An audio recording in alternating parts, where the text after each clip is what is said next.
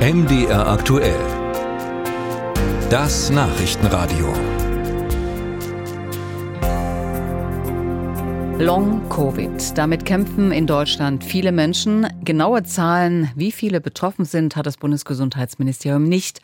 Auch nicht dazu, wo und wie viele spezielle Anlaufstellen es gibt.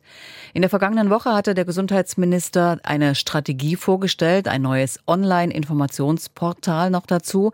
Aber gerade die Fachleute sind bisher noch viel zu wenig vernetzt, wie Sophia Spiropoulos an verschiedenen Stellen gehört hat. Tino Clemens, ein hochgewachsener, sportlicher junger Mann mit runder Brille, sitzt nach Feierabend an seinem Esstisch, vor sich den Laptop mit einem grünen Klebezettel dran. Ich muss mir ganz oft irgendwelche Post-its schreiben, um Dinge merken zu können, gerade was so Fachbegriffe angeht. Da habe ich manchmal Probleme. Und ja, beim Sport merke ich es auch manchmal, dass da meine Ausdauer immer noch schlechte Phasen hat. Die Nachwirkungen seiner Corona-Erkrankung vor einem Jahr. Zum Arzt ist er mit seinen Long-Covid-Symptomen erstmal nicht gegangen, weil er selbst Physiotherapeut und Gesundheitswissenschaftler ist und wusste, dass das wahrscheinlich nicht viel bringt. Und dann ist es ja jetzt noch so, dass die Symptome überhaupt nicht gut zugeordnet werden. Ich habe also eigentlich Leitlinienarbeit selbst betrieben, habe geguckt, was wird in Deutschland gemacht, äh, also empfohlen von den Experten, was wird in anderen Ländern empfohlen, Österreich, Holland, und habe mich da so ein bisschen dran gehalten. Die Hausärztinnen und Ärzte kennen sich zu wenig mit dem Thema aus, sagt Clemens.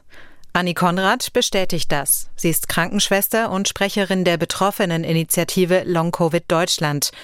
Und eine Überweisung zu Fachärzten scheitere oft daran, dass das Krankheitsbild multimodal ist. Das heißt, es ist nicht nur der Kardiologe dafür zuständig oder der Lungenfacharzt oder die Neurologin, sondern es müsste jemanden geben, der sich um alle Fachgebiete kümmert. Und diese Fachärztinnen gibt es einfach in Deutschland nicht. Die Versorgungslage sei immer noch prekär, so Konrad. Es gebe viel zu wenige Anlaufstellen, wo die Fäden zusammenlaufen. Eine solche Stelle hat das Uniklinikum Jena, die Post-Covid-Ambulanz. Dort behandelt und forscht Oberarzt Philipp Reuken.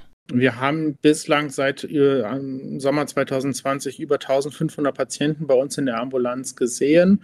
Ähm, die Warteschlange ist leider Gottes immer noch viel zu lang. Wir haben durchaus Patienten, die sechs Monate und länger auf einen Termin warten müssen, weil einfach die Nachfrage nach wie vor sehr hoch ist und das Angebot immer noch nicht ausreichend ist, um die zu decken. Behandelt wird bisher vor allem mit physikalischer Therapie, Krankengymnastik, Massage, kalte Wickel zum Beispiel. Medikamente gegen Long-Covid gebe es noch keine, die seien alle noch in der Testphase, sagt Reuken. Mehr Personal, das Forschung betreiben kann, würde seiner Meinung nach helfen.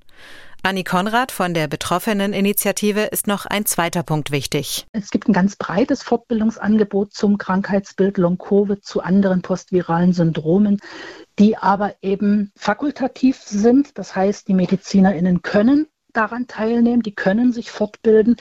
Es fehlt aber eben häufig in den Arztpraxen oder auch in den Kliniken die Zeit dafür. Und häufig besuchten diejenigen diese Kurse, die sich sowieso für das Thema interessieren und sich damit auskennen. Nicht erfasst würden die, die behaupten, Post-Covid sei nur ein psychiatrisches oder psychosomatisches Problem. Es würde deshalb helfen, so Konrad, wenn Weiterbildungen zum Thema Long-Covid zum Pflichtprogramm für alle Medizinerinnen und Mediziner würden.